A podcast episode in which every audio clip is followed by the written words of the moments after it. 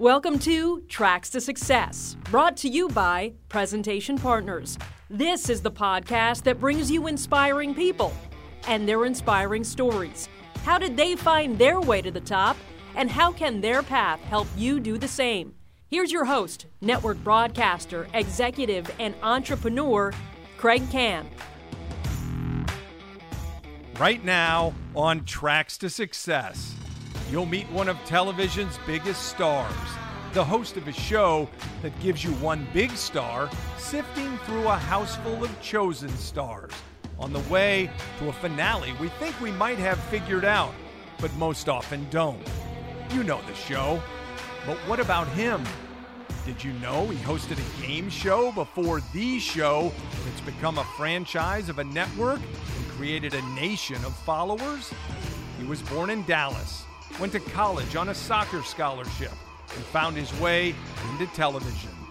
Local sportscaster in Oklahoma first, some horse racing, some home improvements, and then into the homes of millions on a series that took off in 2002 and seems to be anything but slowing down.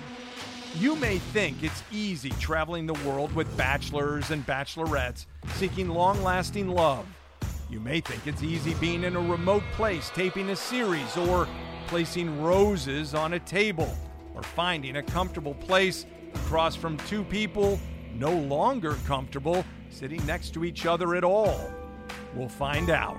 And we'll go all the way back to see how he ultimately found his place among the most recognizable faces in all of Hollywood. His name is Chris Harrison. His inspiring story this edition of Tracks to Success starts now. Well, I'm just going to say it. This is one I've been looking forward to. I'm really excited about it. Chris, thank you so much for taking the time to spend time with me on Tracks to Success. Now, I'm going to admit, I'm going to admit it. I'm a big fan of the series. I'm a big fan of you. And as a guy who's done a little bit of TV in my in my lifetime, I can probably understand more than most. There's just a few challenges that go with your job. Am I fair? Uh, yeah, it, it's one of those jobs that always looks more glamorous and easier than it is. Um, but first and foremost, I'm glad you're a part of Bachelor Nation. I'm I'm I'm okay with it. I mean, you know, I don't have to defend myself, do I? no, not anymore. I think early on, honestly, people did. Uh, they were, you know, first of all, it was reality TV is a little taboo back in the day, and then you know, it's a girls, you know, the women love the show. And, mm-hmm. but then more people like, you know, Jimmy Kimmel and Howard Stern and some of these people started getting behind the show. And I think it made it safe for guys to kind of get behind it as well and say, yeah, I like it. Yeah. Well, the season that, that is now there, right? That you taped before. I know it came with some challenges. In fact, I've heard all this stuff. And let's be real. I'm guessing you might have needed a few of your own little Seagram's rosé drinks to try to calm yourself down for what you went through. Is that is that a fair assessment? It was uh, it was a beating on every level. And and actually, I'm back in another bubble. I'm talking to you from another bubble right now, uh, from an undisclosed location where we're shooting The Bachelor, uh, because The Bachelorette worked so well this summer um, and it, it honestly, Craig, took a Herculean effort just to, to get to the point where we were shooting that first night when the limos were pulling up.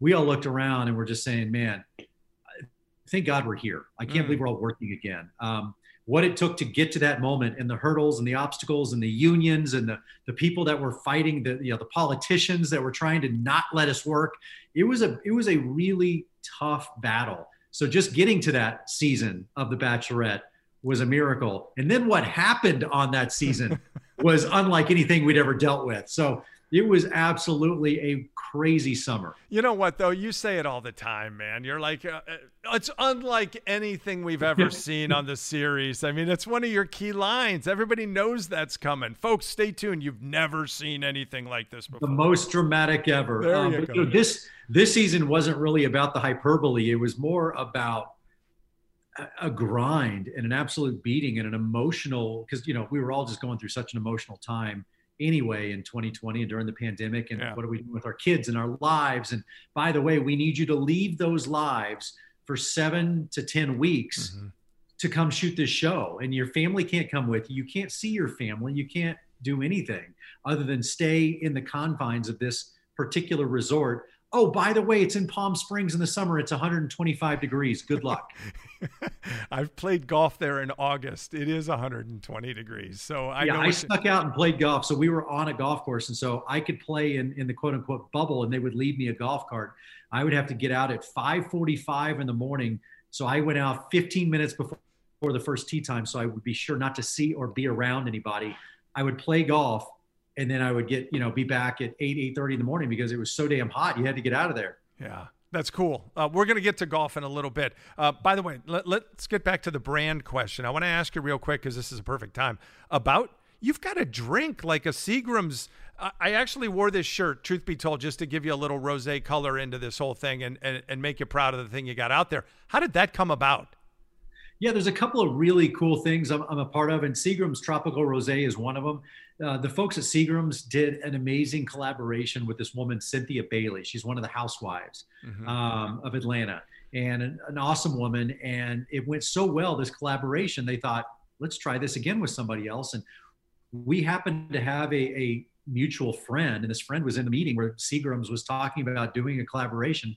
They mentioned The Bachelor, and my friend said, Oh, I, I know Chris. How about we call him? And they're like, You can do that? And they called, and I said, Man, what a natural collaboration. What an easy fit that is. Everybody loves doing, you know, on Monday night, Tuesday night, whenever we're on, sitting back, having a glass of wine, a pint of Chunky Monkey, and you judge. Yeah. You watch the show together. And uh, so it just seemed like such a great, easy fit for the audience and, and giving them what they already desire. Yeah. Okay. Let, let's um, be upfront on something. So many people have actually said to me, Hey, I got a question for you. You got to ask this, you got to ask that. Um, so I'm going to give you one of them right now. A lot of my friends want to know when are you going to have the show for the over 40s or over 50s? Because I, I guarantee the ratings will be through the roof. Well, funny you say that. We were supposed to have already done it. It was I don't know if you heard, but it was in the it was in the loop. It was in our production schedule last spring we were supposed to shoot uh, this thing called summer games. Okay. we did the winter games during the winter olympics. It's counter programming to the olympics.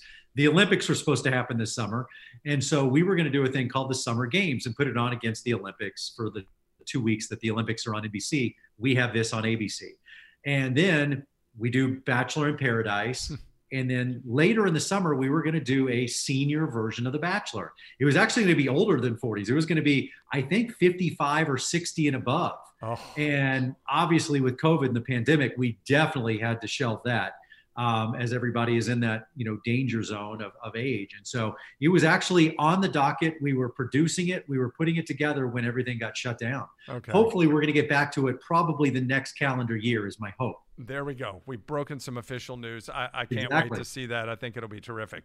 All right.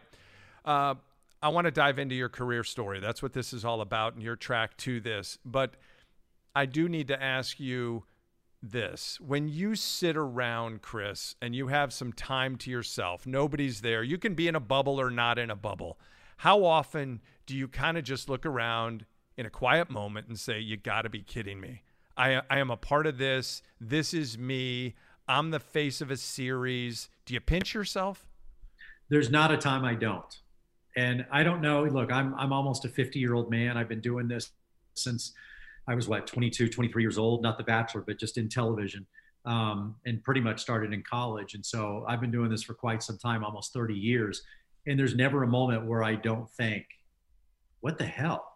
you know, when when is someone going to tap me on the shoulder and say, "Sir, we figured out who you are. We realize you don't belong here. Get your stuff and go." And by, by the way, I will collect my stuff and I will laugh my way out of the room and say I got away with it because it, it does. I, I never don't feel so blessed, so grateful that I've had this career. It's to be able to do what I love. I mean, unless I could have been a professional golfer, professional soccer player, which is probably what I wanted to do as a kid. But to truly do what I love, when I found this in college and to have it turn out like this, to be in the top 1% of what you do in the world. Yeah. You know, it's you, you, you it is humbling. It is, if you are really truly doing this and you're not a wannabe and you're not chasing somebody, you truly realize how humbling it is. Yeah, it's got to be. Let's go back, okay? Let's let's chart the journey in your career. We see you on TV now, and we know you're in a bubble and, and doing interviews like this. But what about as a kid? Uh, you were born and raised in Dallas, right? Yeah. Um, were you the outgoing kid? Were you the quiet kid? What was Chris Harrison like? Um, kind of a you know rough and tumble, t- t- typical Texas kid, hunting and fishing. I had an older brother, and you know my my parents just kind of a typical middle of North Dallas. Um, played a lot of sports, and that was my love. I loved sports. You name it, we were playing it. Whatever season it was, that's what we were doing. Football, basketball, soccer.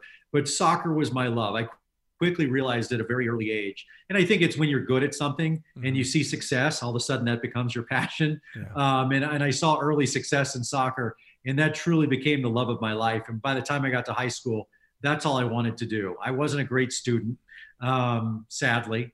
Um, my brother was, I was not. And so really soccer was, was uh, what I wanted to do. It's what I wanted to get to college and do. And that was my goal in life was to get to college and play college ball. And luckily was able to do that. But that's, you know, pretty typical uh, upbringing. No show business. Nobody I know was ever in the business in my family um, whatsoever. There was no inkling. I mean, I had a television, but I never thought about being in a television ever, uh, which is interesting. But yeah, I was. I will say I was a fairly charismatic, outgoing guy that loved to be on stage. Would you tell little kids now, or kids that were your age back then, uh, chase your dream? Don't worry about the books. I'm not. I'm not saying to ditch academics, but you said you weren't great at it. But look, it's you, and and that's so many people. What would you tell kids? Well, what I do, well, I have two kids. Um, yep. I have a son who's a freshman at TCU, and I have a, a, junior. My daughter's a junior in high school, and um, they are great students. They are so much smarter and better human beings than I am. Um, but I actually do tell my daughter who gets straight A's, and this is probably terrible parenting.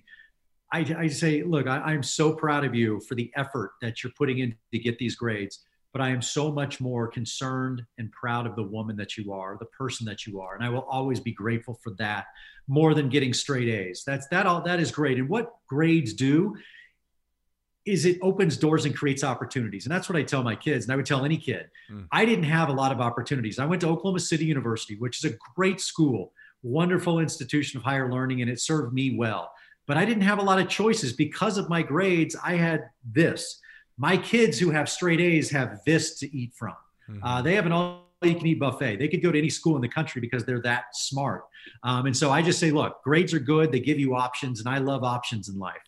Who were your influencers when you were a kid? Was it um, was it your parents? Was there somebody else that pushed you? Anything that stands out about your childhood that says, you know, that was my defining moment? I always had people in my life, parents. I, I had an amazing family. I come from a big family on my mom and my dad's side, um, but they were big believers in chasing your dream, which is a cliche. Mm-hmm. But the main thing was never being afraid to fail. And this is something I carry with me and I talk about a lot with college students and people joining the workforce or whatever you're doing. I find that people are so afraid to fail, they don't allow themselves to succeed. And there's this little thing my mom gave me years ago. It's this little piece of lead. And it says, What would you attempt to do if you knew you could not fail? And I wear that and think about it every day. And I, I, and it doesn't mean you won't fail. I have failed more than I will ever succeed. We all do. We all strike out more than we hit home runs. But it's it's never being afraid to fail and leaning into it and taking those chances and stepping out of your comfort zone.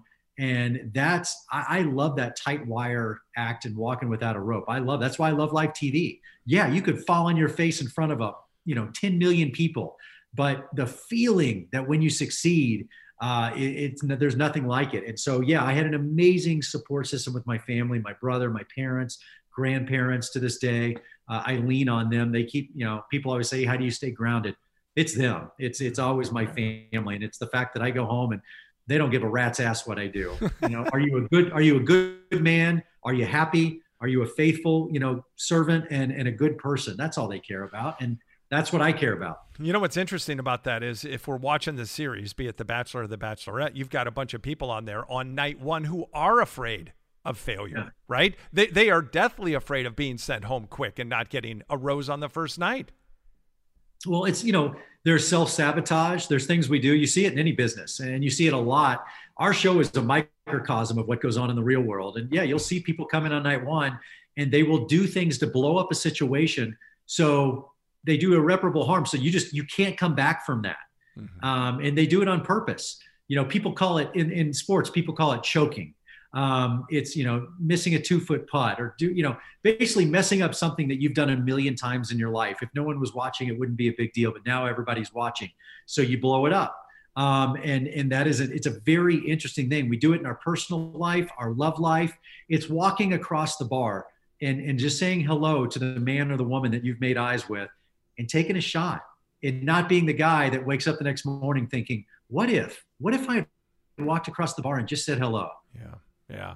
How, how, many times? I'll get back to your college days in a quick second. How many times, Chris, in in all of the shows and the series that you've done, you know, with the Bachelor, Bachelorette, and all of that stuff, on the first night, have you actually kind of in your mind pegged it and and been right in the end?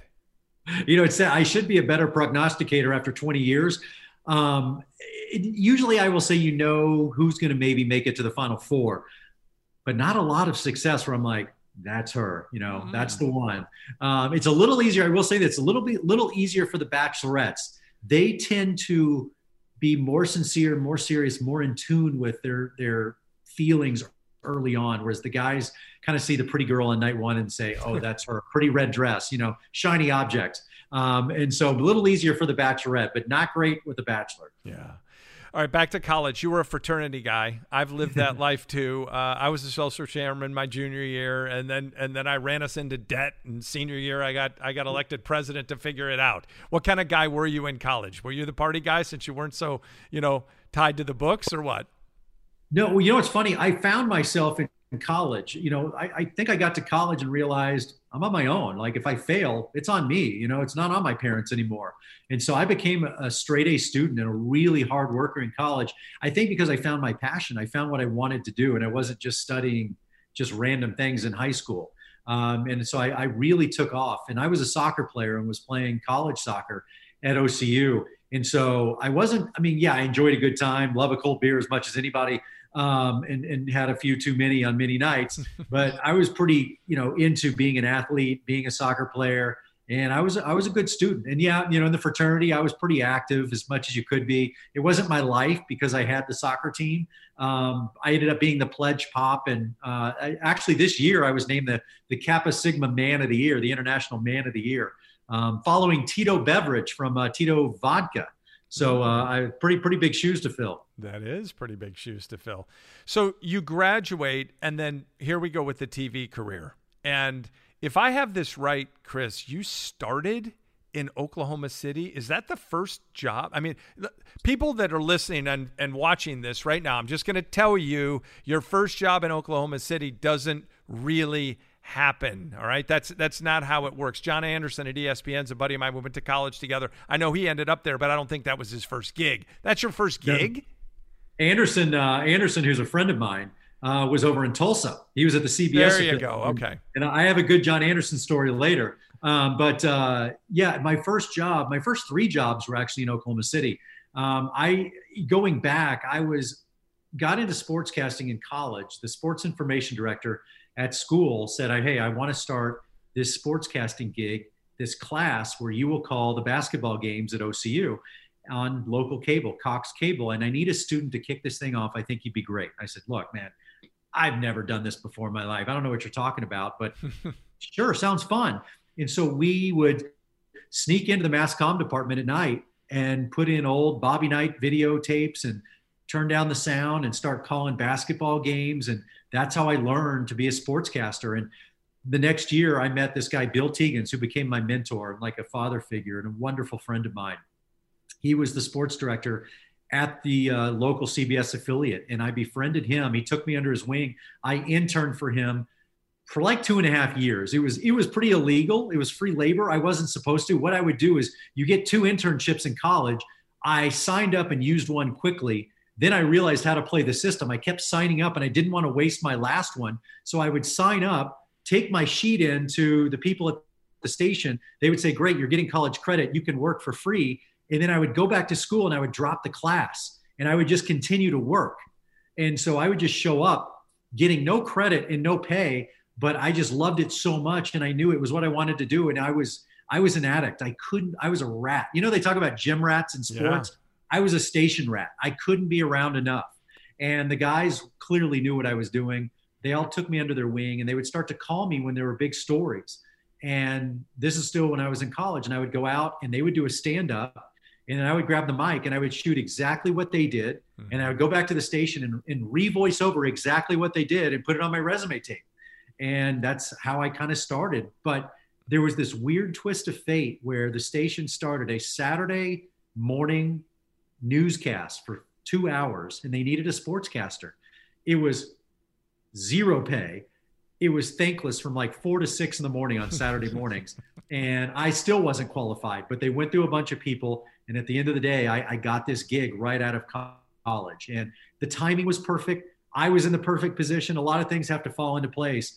Um, and obviously, this mentor of mine, who was the one making the decision, gave me this shot and it changed my life.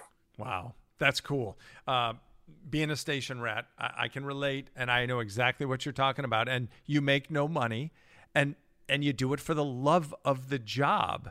That's what you do. And you have that passion for it. You've clearly never lost it. And it's interesting to hear that you would shift gears and be where you are right now. Yeah. You did some horse racing too. I mean, I want to run through some of the things that, that you've done, okay? So you got this horse racing gig, which you need to tell me about. HGTV comes calling, Game Show Network. Sabrina the Teenage Witch. You were, I mean, come on. Where does all this go? And how did we get away from Oklahoma City and being a sportscaster? Yeah, you know, you always say, you know, when you see an athlete like Tiger Woods or Serena Williams, you're like, you're seeing the top 10% of the iceberg. Yeah. You're not seeing the 90% of the crazy stuff that's going on in your life. And so, yeah, when I, you know, I, I went through Oklahoma City and I quickly moved up. And, you know, they moved me to the number three spot. The number three guy left. So I got a full time position. And then they moved me up to the number two spot, and I was the weekend sports anchor, and I was under my mentor.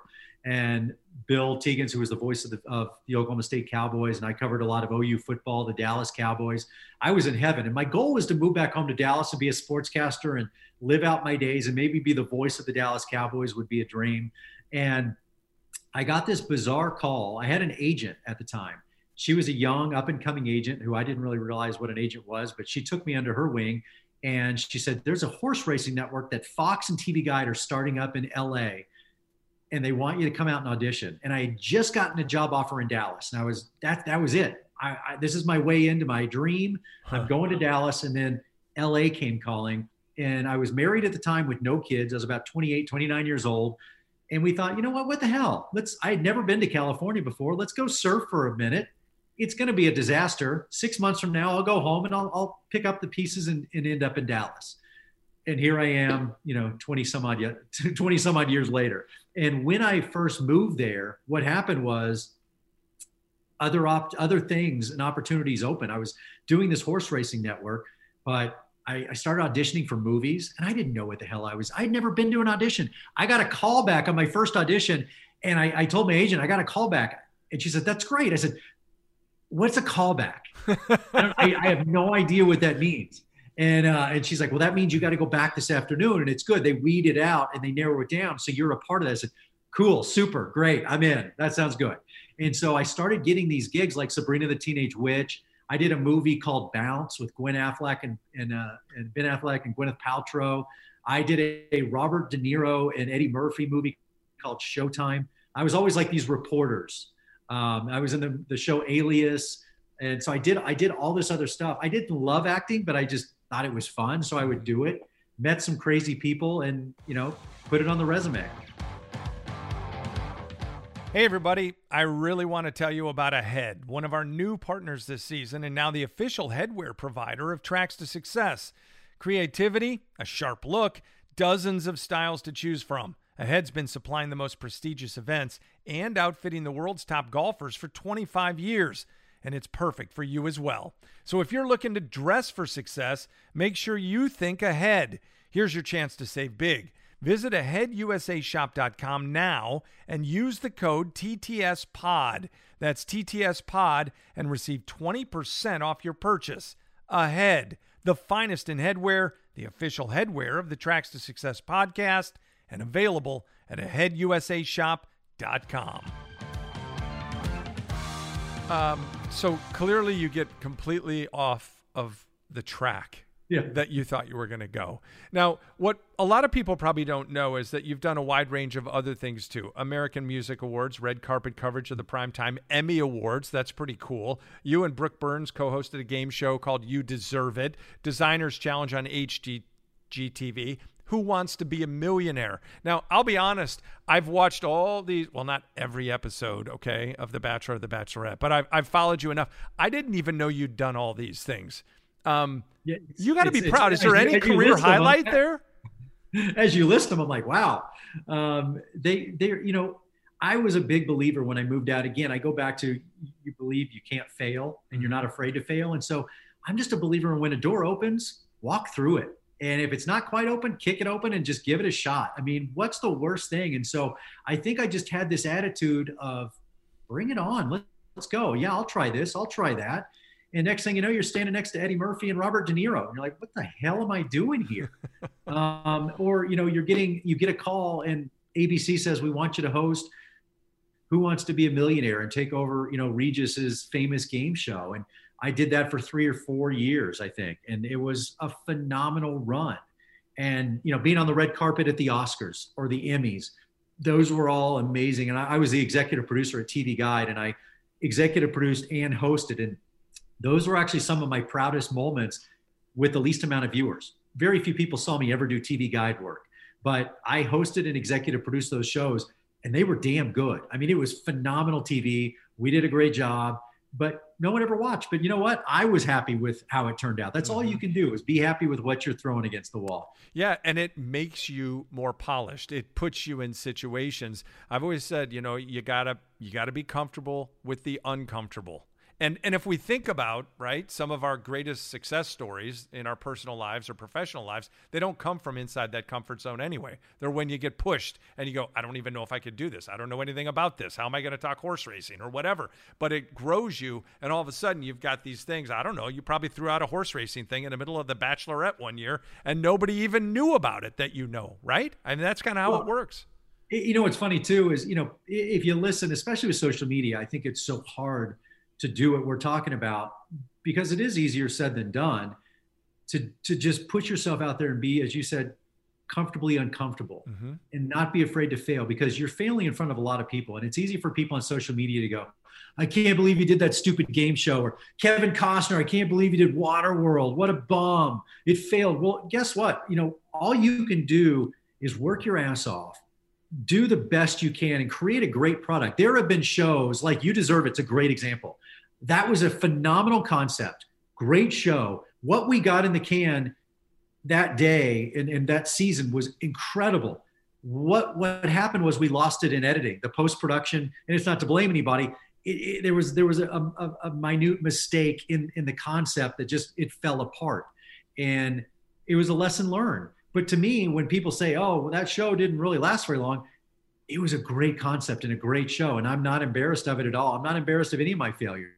It, it's got me to where I am, and you, there's going to be failures, and it's it, it's so easy for people to sit back and be comfortable and never take a chance and just say, yeah, "I can't believe you did that." We're talking with Chris Harrison. He is the face and the voice of the Bachelor and Bachelorette series let's talk about the birth of it, how it happened. Uh, what was it, 2002? Um, phone call. You never auditioned, from what I understand. I mean, you didn't even know this thing was coming. And from from the reports that I had heard and a little research that I'd done, um, they thought you were like the the guy next door. You were you were just the average Joe guy. How did this all come about? Um, so there had been a list. There's always a list, as you know, in, in this business. And yep. so I was on this list. And my it was funny. My agent kept calling and saying, "Oh, you're on this list," and I'm like, "Whatever." You know, I didn't know what it was about. Had no idea. Reality TV was barely a thing. Survivor was just coming on the air, um, but hadn't really hit yet. Um, and that was it. Um, you know, the, the real world and stuff like that. But the network primetime reality series hadn't really taken off yet. And so it finally got to 9 11. Um, we were pregnant. My son was born uh, 925. So a couple weeks after 9 11, my son was born. And a couple weeks after that, I got a call. You know that list you were on for this, this show, you, they're actually wanting to meet with you. They're down to a final four. And I'm like, okay, like I haven't talked to anybody. So I went to this meeting and it was a disaster. I met Mike Fleiss, the creator of the show. There were some other producers in the room who I didn't know at the time. I, you know, it was a disaster. It was just, I was suit and tie, ready for my interview. Mike Fleiss, board shorts, black t-shirt, total Hollywood moment. And I'm straight off, you know, the pumpkin hay, hay truck in Oklahoma. And we just didn't mix. It was oil and water. And they offered the show to somebody else. And I thought, okay, well, whatever. And then they came back to me a few weeks later, right before Christmas. So this is October. And then we got kind of November, December. And right before Christmas, they called and said, We've had a change of heart. We want you to do the show. And then I came back after Christmas in the first of 2002 and we started shooting the first ever Bachelor. Wow. That is, I mean, I had no idea. And that is how crazy the business is. So so when they said yes, Chris, when they when they said you're the guy, um, did you have in your gut that you thought this thing could be something special. I'll be honest, when I got the call, very similar. We want to fly you down to interview for the Golf Channel. Arnold Palmer starting this this channel, and I'm like, whoa! And I had my agent at the time, and I, in my gut, thought this thing's going to make it. I have to do this. Did you feel the same way? Yeah, there was funny. There's two moments. I'll go back to my John Anderson story. Who, if people don't know, he's a sportscaster at ESPN. Has been there for years. Um, John Anderson was in Tulsa. He was he had the same job I had. I was in Oklahoma City. We're at sister stations, the same CBS affiliates. So we work together a lot. John calls me and he says, Hey, man, I'm going to go out to this place called Bristol, Connecticut, and I'm going to take a shot at this thing called Sports Center. It's pretty new, it's kind of taken off. Do you want to go with me? I said, Man, I don't want to go to Bristol, Connecticut. I'll be honest. I just got a call to do this horse racing thing in, in Hollywood. I'm going to go do that. He's like, all right, man, good luck. God bless. I'm like, yeah, man, love you. Good luck. God bless. Both of us probably thinking, the other one's going to fail miserably, and probably both of us are going to fail miserably, and we'll be back together soon. And you know, he obviously went off and crushed it. Took a flyer on Sports Center. I took a flyer on horse racing. What the hell was horse racing going to do? It was just a step to get to this next thing that got me to the next thing, and then The Bachelor. And I not only didn't think The Bachelor was going to be a hit, I didn't tell anybody I got the job because I knew they had offered it to somebody else before me then they tell me, and then I go home for Christmas. So I'm home for the holidays. We haven't shot anything. I don't have any, I don't have a deal done. I don't even tell, I tell my parents and I told my wife clearly, and that's it. I didn't tell anybody else about the job because I, I assumed I was going to get back and it was all going to go away. And I had one, a very Hollywood moment where I thought I was cool and I quickly realized I was just Chris Harrison. And I was in this movie called Bounce with Gwyneth, with Gwyneth Paltrow and Ben Affleck and I was like a CNN reporter, and I did this really intense reading, and I was re- reading the news. I kind of encapsulated the whole thing. And they called me and said, "Hey, we got to pick up some of your stuff." And I thought that means I'm in the movie. So I started telling everybody, "I'm in a Ben Affleck movie. I'm in a Gwyneth Paltrow movie. I'm going to be a big star. Like this is going to be huge. Like this is a big deal." So when you're in a Ben Affleck movie, it turns out it's a Ben Affleck movie. It's not a Chris Harrison movie. So I went to do some some cover, some cover ADR they call it when you when you redo some video, and I realized you're looking at Ben Affleck, and if you look in the reflection of a painting behind him, you can vaguely see me when you hear my voice. I was so crestfallen. And I had told everybody I was going to be in this movie and, and, proceeded to get six months of phone calls of, I went to the movie and I never really saw you. I think I heard your voice. So I never again would I would I you know overstep and outkick my coverage. All right. Um, I'm not going to go in depth on every season. Uh, I know my my girls probably want me to, and they want me to ask you about you know JoJo or or uh, you know Hannah B or somebody else because there's so many characters that have been all the, on these shows. Is there anybody? And I know this might be a difficult question because I'm asking you quick recall here, but is there anybody in all the years in the series that you've done that has blown you away from you're saying this is an incredibly impressive person right? I'm not talking about who they might be matched up with or are they going to find love or you know happy endings and all that. But somebody give me give me one man and one woman that you just said you know what? Um, i could be friends with them i'd get them a job that you were blown away by them um, i'll give you a couple. First, I'll start with um, our first bachelorette, Trista.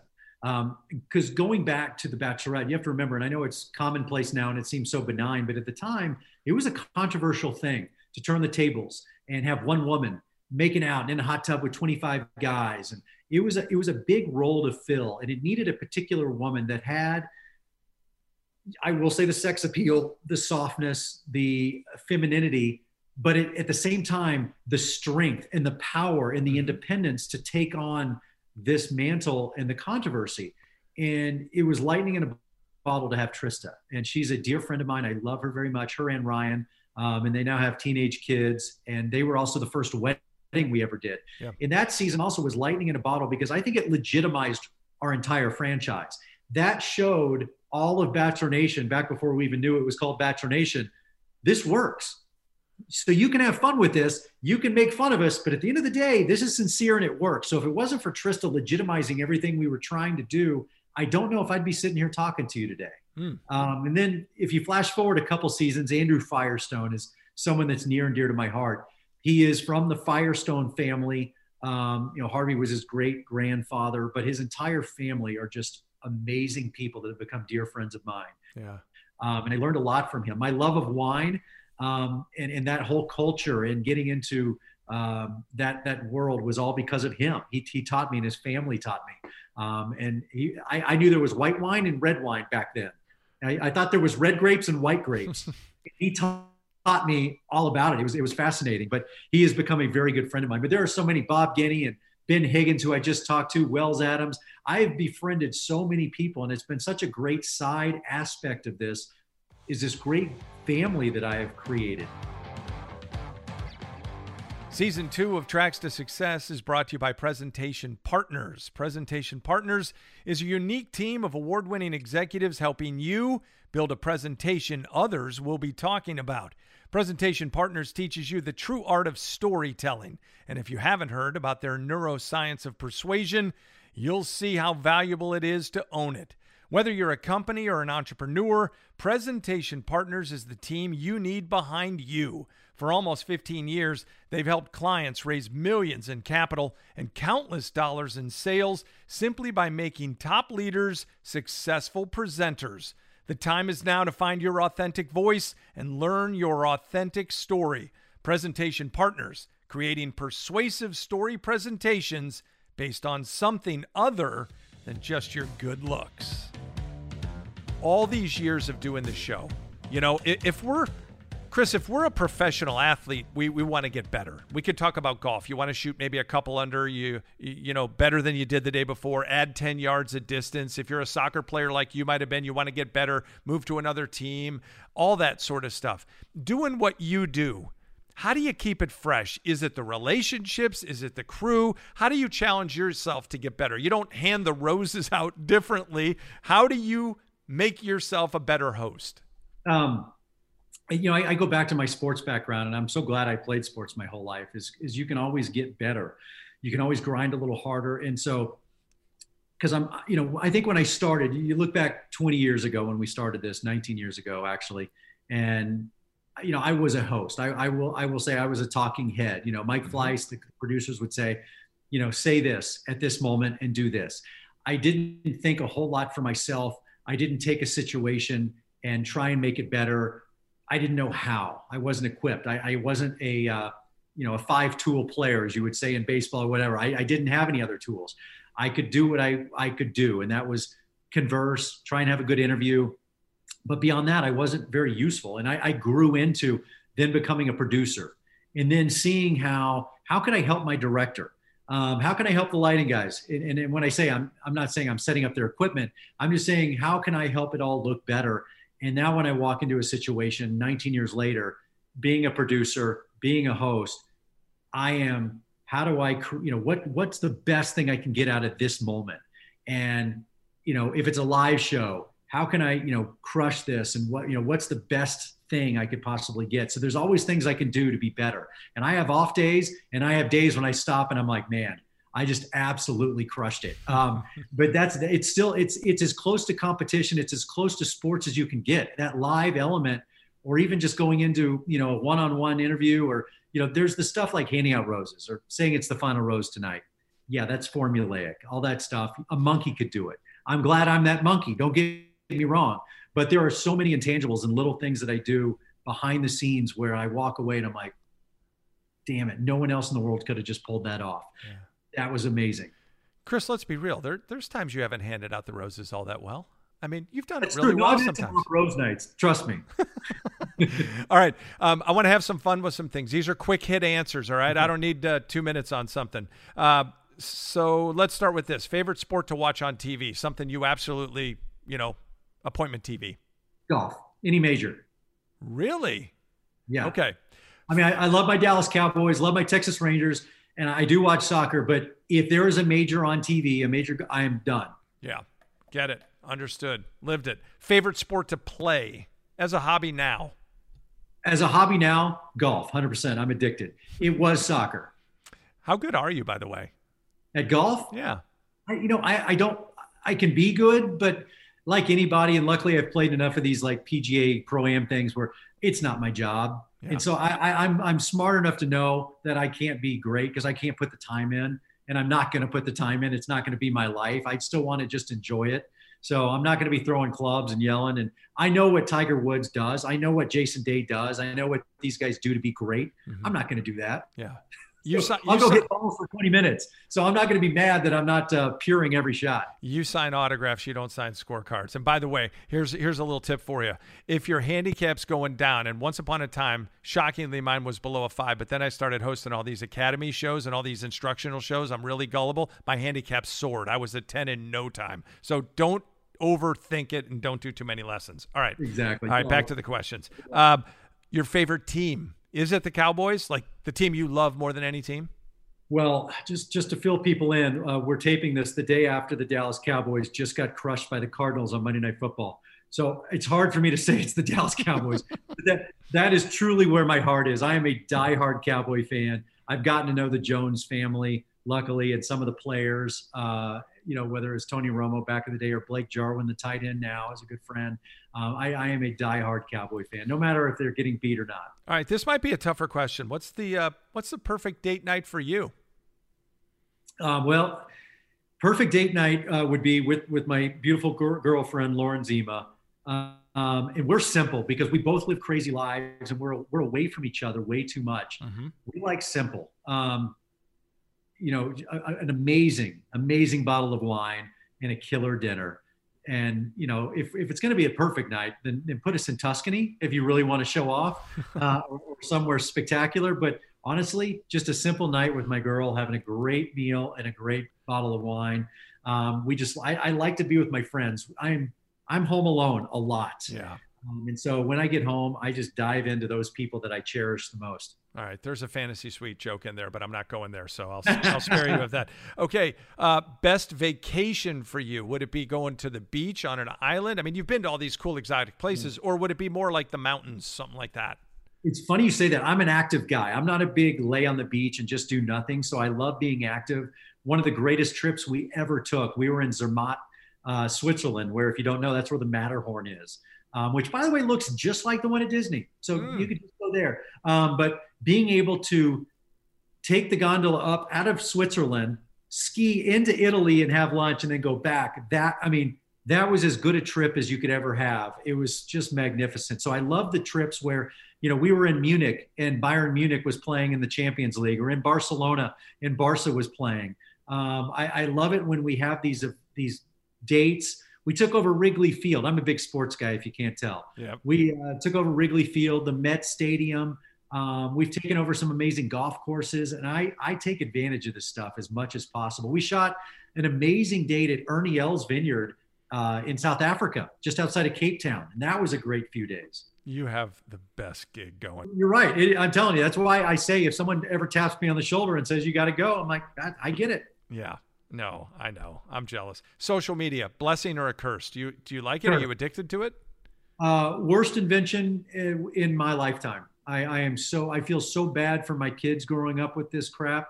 Um, yes, I use it. So I know I'm being hypocritical. I'll be the first to tell you I use it. I'm on Instagram. I, am not on Facebook. I've never been on Facebook, and I'll never get on it. I do Twitter a little bit, but Twitter has become a just a garbage pile. Um, I think it's horrible. And if I could take one thing out of the world, it would be social media. I think it it is a wonderful thing, but it's done much more harm than good now. I don't want to send this interview into a real bad spot, but this guy like Spoiler Steve or what's his name, Reality Steve or, or whatever. Yeah, yeah, I mean, does does he just drive you nuts? Is he the guy that you would? Because uh, it actually could help ratings. Maybe he drives ratings. Yeah, no, I, I do know of him. I've never actually. I, I've never read a lot of his stuff. There's certain things. If someone shows me something that's important that I have seen, it's just not relevant, really. And and and it's not that he's not a relevant person. Uh, I don't know him, but. Um, it's never affected our ratings. And, and probably, as you said, it, it drives people. What I'm not a fan of, of anything, I'm not a fan of anybody who wants to spoil the ending of anything, whether mm it's a mm. movie, a show, whatever. I don't know. I don't understand the DNA of people that would do that and get off on that. Um, why would you want to crap on someone's happiness of like, hey, I know you love this. Yeah. Let me crap on it and let me tell you how it ends. So if you want to spoil some things, if you want to talk about it and, and, and tell people how you know something they don't, I get it, but but spoiling the ending is just the only thing that bugs me. There have been some of the most bizarre endings of late to your series that I could ever. I mean, I still can't believe some of the stuff that I've seen in some of those studios. It's After- it's it's been bizarre. I look, look most of the time I don't believe it. Even if you go to player player season of The Bachelorette, just the last season, I can't believe what happened. Yeah. Well, all right, favorite author. Are you a reader, by the way? I, this is a segue. You probably know what my next question is going to be or where we're going to go next. But uh, do you have a favorite author? Um, yeah, you know, I could say Nicholas Sparks because that's where we're going to go next. Is uh, because my book came out of uh, having a few too many cocktails with Nicholas Sparks. Um, but uh, I, I, do love to read. I kind of go back and forth when I'm on the road. I'm a big fan of um, going in and out of fiction to uh, you know to you know whether it's a biography, autobiography. I was a huge fan of Dan Jenkins. He was a huge loss. I know you're a golf guy. Um, I'm a Texas guy. He was a legend in Texas, one of the greatest sports writers, maybe the greatest sports writer of all time. Mm-hmm. Um, I, I, love his books. I love all. I miss him on Twitter. I know I just ragged on on Twitter, but he was genius. I don't know if it was him or his son or his daughter, but oh my God, the guy was just brilliant. Yeah. I worked with his son. Uh, I've worked around him and his daughter, but he was genius on Twitter and he is a legend. You've got that right. So let's talk one about of your, my, one go of, ahead. One of, my big, one of my big sadnesses and, and, and regrets is that I never met Dan Jenkins because he was in Fort Worth. I was in Dallas. And I, you know, by the time I really understood who he was and how great he was, I was already in Oklahoma City and I never, mm. our paths never crossed. And I, that's a regret because he uh, I look up to him. I think he's just I, you know I don't love how much he hated Tiger and how personal he made that. I, I know he has his reasons. That was the only thing I didn't love, but other than that, uh, I think he was brilliant. So you wrote your own book, uh, a novel called The Perfect Letter. What did inspire you truly to do that? I mean, was it really a couple of cocktails or? or... It, it was a night. People had talked to me. It was a couple of things. Again, timing, where people had talked to me about writing a book and I had a lot of literary agents. You got to write a book. You got to write a book. And I said, you know, I don't want to write a tell-all. I'm not going to be the dating guy, you know, where I tell you, like Oprah, like I can tell you, take this pill and you're going to be better. Um, I'm not a one-size-fits-all kind of person. And so I was at a tournament in San Diego, a golf tournament, and, and Nicholas Sparks was there. We started drinking wine. And he says, you know, we're pretty similar. We kind of do similar things. We're just in different lanes. I'm in literature and you know you're in TV. And I said, You're right. He's like, Chris, you could write a book. We could write a book right now. And the next day, I or uh, next week, I actually had a meeting with an agent, and we got into talking about writing fictional romance. And I said, you know what, Nicholas Sparks just brought this up. Let's do it. And that's kind of how it all happened. That's really cool. How long did it take you? A couple years? It did. It was, you know, again, stepping out of your comfort zone. I had never written a book. I didn't know what it took to write a book it took a lot of people around me to help. Um, and I did. I, I, was not afraid to ask for help because I'm also a big believer in, yes, fake it till you make it, but I'm also a believer in know what you don't know. Mm-hmm. And it's important to know what you don't know. If you're a doctor, you're brilliant. That's great. That doesn't mean you can manage money. Um, you know, I think we all have lanes and we have blind spots and and you know literature was a blind spot for me and i wanted to do it and i dove in and it's it was fun for me to learn that business. Yeah. um, and so i did. I, I asked for help and i would send it out to writers and i'm like read this. Help me craft it. Make it better. I'm in the final stages of a book project. It is all all hard work and uh, a real challenge. So I, I, agree with everything you're saying, and I, am going to check your book out. By the way, let's get back to it's, The Bachelor. Like, as I said, it's not a great, it's not the great American novel. That's all right. It's an easy summer read, and uh, and it's just romantic. It gets a little edgy. It's it's pretty risque. That's all right. That's good. I, I'm seeing a different side that I that I thought I was going to see. I like it.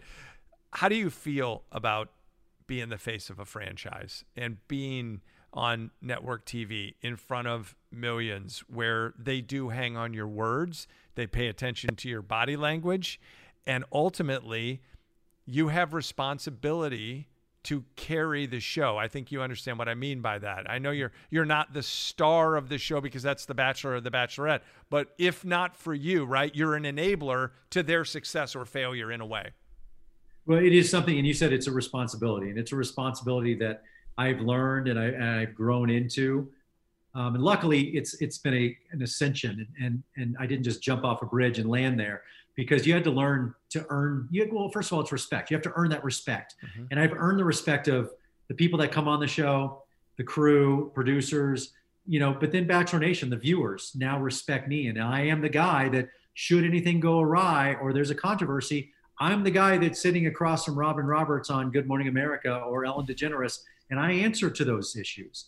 And you know, again, if I don't have that, that respect and I haven't earned that respect, then people will see through it or they're not going to believe what I'm saying. And so there is the, the, the honor of being on a show that's been on this long. This is television history, and I'm also a student of the game. I love television. I understand what we're doing is historic. Television shows don't last in prime time for 20 years and actually are expanding. We're doing more television now than we did 19 years ago. That doesn't happen.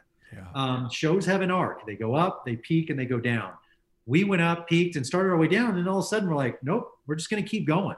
Um, and that just doesn't happen. And so there's pride, there's an honor, there's just a gratefulness of being blessed to have this. This doesn't happen for most people. You know, people often ask, you know, and for some reason always happens in our business, maybe because it's artsy. Do you want to do something else? What do you want to do next? You know, are you going to leave The Bachelor? And I say, you know what's funny? No one ever asked Tom Brady, aren't you sick of winning Super Bowls, man? Aren't you, you know, what, how about basketball? Why don't you go try the NBA, man? Or why don't you try tennis and see if you can beat Roger Federer? No one ever asked Tom Brady, are you tired of winning Super Bowls? I'm winning Super Bowls every year. We're crushing it. This is it. You know, I am hosting not just one, but three or even sometimes four primetime franchises that have been created out of this thing we started. So this is it. You know, uh, this is a dream. Would I love to do other stuff? Do I love? I get to enjoy doing other things, whether it's the Nick Wallenda volcano, hosting Miss America, the spelling bee. ABC has been gracious enough to give me other gigs, which are fun. But day in and day out, this is it. You know, this is the mountaintop. This is what you aspire to be. And now my goal, and the reason I don't get bored, I like to stay on top. And you're in a bubble and you're you're you're isolated. I mean, because you have to be sometimes, and I, I that cannot be all that fun. I, am not talking about the pandemic. I'm talking about in mm. general. You talked about the life that you lead. It can't be all that easy. It's not. It's not a glamorous life. It's a wonderful life. And and I've you know I have done better, been more successful than I ever dreamed of. I'm fine. My kids are now going to be fine because of this job. This job changed my life. Um, but you have to work really hard. And I learned this early on. Luckily, I was never a, a Hollywood guy, and I've always had an amazing family. I've always been very faith driven. And it was probably very lucky that I was married when I got into this business. So I wasn't that guy going off chasing the women, chasing drugs, doing all that. So I've always had a good base. And I've always been careful to keep people around me that hold you accountable. It's so easy in this business to have a lot of people just say yes to you and kiss your ass and tell you what you want to hear. And it's always been important to me to have true friends, true loves of my life that I that I hold dear that will call me when I'm here in the bubble and just say, "Hey man, how you doing?" And I can actually tell them how I'm doing. And it's not talking about the show, it's not talking about the rose ceremonies. It's people that will hold you accountable, people that I feel I owe it to to be good and uh, and that is important. And a lot of people don't do that. And that's how you go astray in life whether it's my business or any other business. Yeah. You talked about being the father um, of bachelor nation in a way. You're also the, the father of kids and and holding people accountable. Have you ever been in a series one of the shows um, where you said you know what? Uh, this one is not going to work. Th- this one is a disaster. This one's a nightmare. Um, the people that are left on the show are a nightmare, you know, where you just said, I can't do this one. You know, Bachelor and uh, Bachelor Pad was the first incarnation of Bachelor Paradise. And I could see that just what there was there was something inherently wrong with it because of the game show element at the end. There was the uh, kind of prisoner's dilemma at the end of the show, and it kind of became about the money, and it was just it just had it started out as a genuinely good idea, but I could tell it just wasn't working. Mm-hmm. So we put it on the shelf, and we came back with Bachelor in Paradise, which has come to be a great show and it, as big, if not bigger, than The Bachelorette even. Um, and so it was kind of that failure, if you will, that struggle where we all went back to the drawing board and said, what was wrong with this idea? It was a good idea, but it missed somewhere. And, and, and it inherently wasn't about relationships. Because at the end of the day, our show is always about love and that relationship, whether it's a joke or you think it's a joke, that's the sincerity of it. And that's where Paradise was born. And that's where we've created a better show than what we had with Bachelor Pad. In addition to hosting this podcast, Craig leads the CAN Advisory Group focused on elevating communication for companies and individuals. Company consulting, empowering team and individual workshops, mind altering webinars, and Craig's inspiring keynotes for your conference or company meeting. They're all on the menu of services. CAN Advisory helps companies clarify their message, helps professionals build and showcase their brand, and helps everyone present their best selves. So, if you're the leader of a team or company looking to give your employees a game changing one day experience, or an individual who wants to become a speaker and presenter that gets other people talking, visit canadvisory.com. And when you do connect, make sure to mention the Tracks to Success podcast to receive a special discount on any of the CAN Advisory services. That's canadvisory.com. Now back to the interview. Winding up our time with Chris Harrison, the host of the series that I hope you watch. If you don't, you should at least check it out. The Bachelor, The Bachelorette. Uh, good to be talking with you. I have some other things I want to ask you about quickly.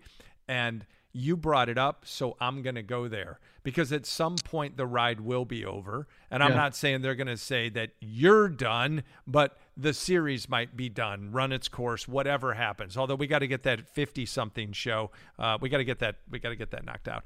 Um, but anyhow, what else would you want to do?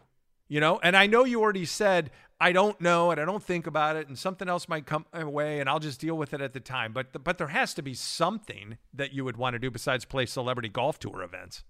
There, there's things I love. I love television. I love creating it. I think I will definitely continue. I'm, I'm in the producing side. I will continue to produce, and I so I think you'll see a lot more of me behind the scenes as I, as I make some other guy get in front of the camera and look pretty every day. Um, but I, so I love producing. Talk show maybe I, you know, I loved it when I, I did my hmm. stints with Kelly and, um, and would do the Kelly and Ryan show. And I, I would host, co-host the view or whatever. There is something attractive to me to doing a daily thing.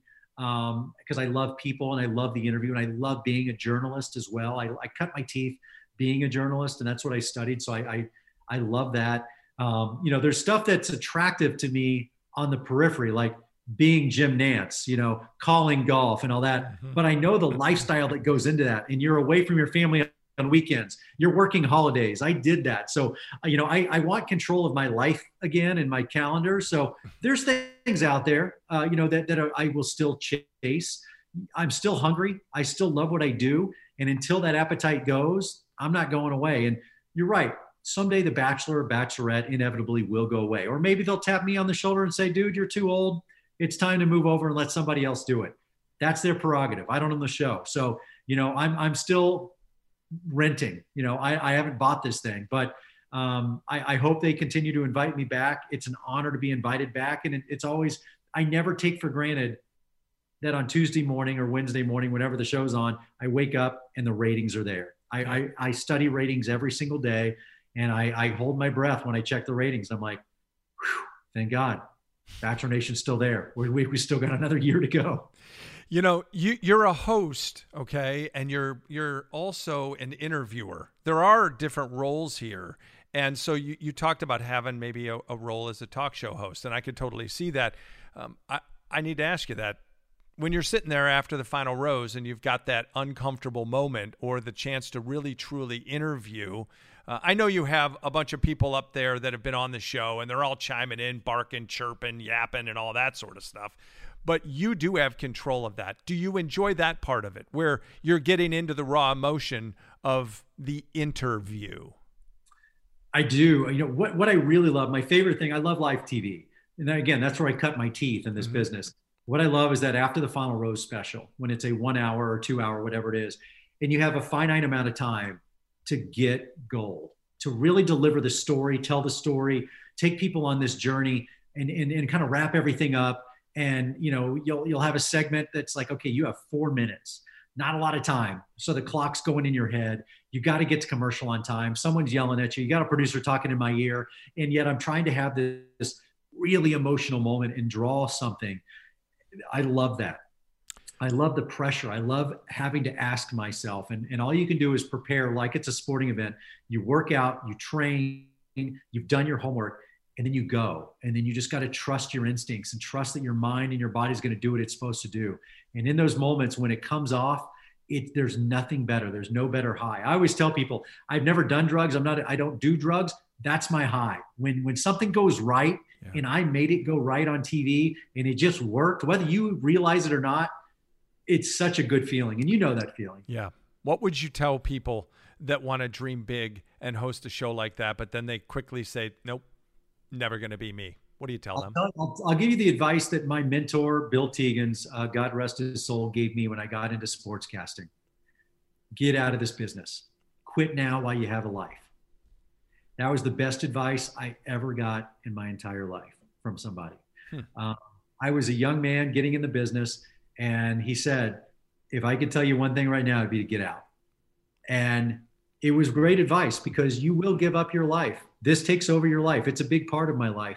I'm right now going to be stuck in this place for the next, you know, five more weeks while we're shooting this show. You have to love what you do. And I think that was his point. And I understood his point later in life.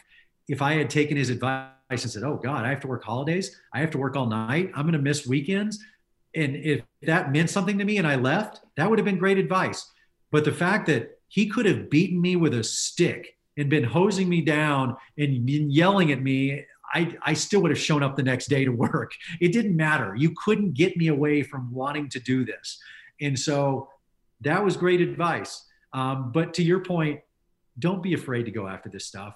If someone looks at Chris Harrison and says, How in the hell did this no name, nobody come out of Dallas, Texas, and become a host of the biggest franchise in reality TV in primetime history. How's that happen?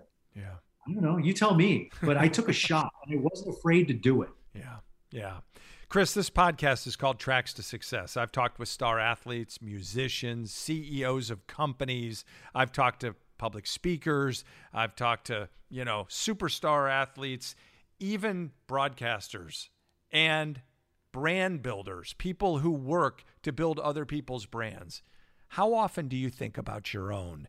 In other words, your life is very much in the public eye, and yeah. you have to walk a fine line when you're walking around a town or a city. How often do you think about your brand? How important that is to you? Too much, probably too much. I think about it a lot. You know, I, I I'll admit, the, you know, when you get in this business, you care what people think of you. Mm-hmm. Um, I at the same time I have a thick skin and I can take a lot from people, um, but at the same time I do care. And I, I I am I learned a long time ago that when you get in this business, you're a hired gun. You're an entity. Um, so you have to treat yourself as such. It is important that you realize that you are the brand in this business.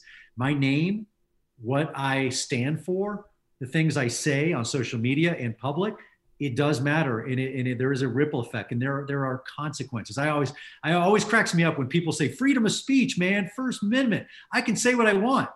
Yeah the first amendment says freedom of speech. You can say what you want. It doesn't say without consequences. Right. you got to read the fine print.